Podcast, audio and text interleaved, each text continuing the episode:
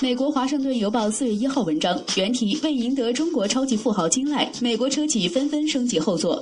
本周，林肯为其2016概念车举行华丽的重生仪式。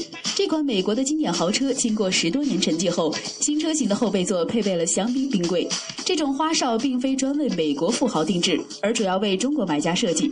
几年前，中国超过美国成为全球最大豪车市场。数据显示，今年中国市场的豪车销量或超200万辆，相当于2010年的3倍。对众多豪车品牌而言，中国市场已令美国相形见绌。销量暴增正迫使在美国家喻户晓的车企为全新的受众，那些不肯在司机座位上落脚而雇人开车的中国超级富豪们设计汽车。福特技术负责人称，后座的设计主要针对中国客户。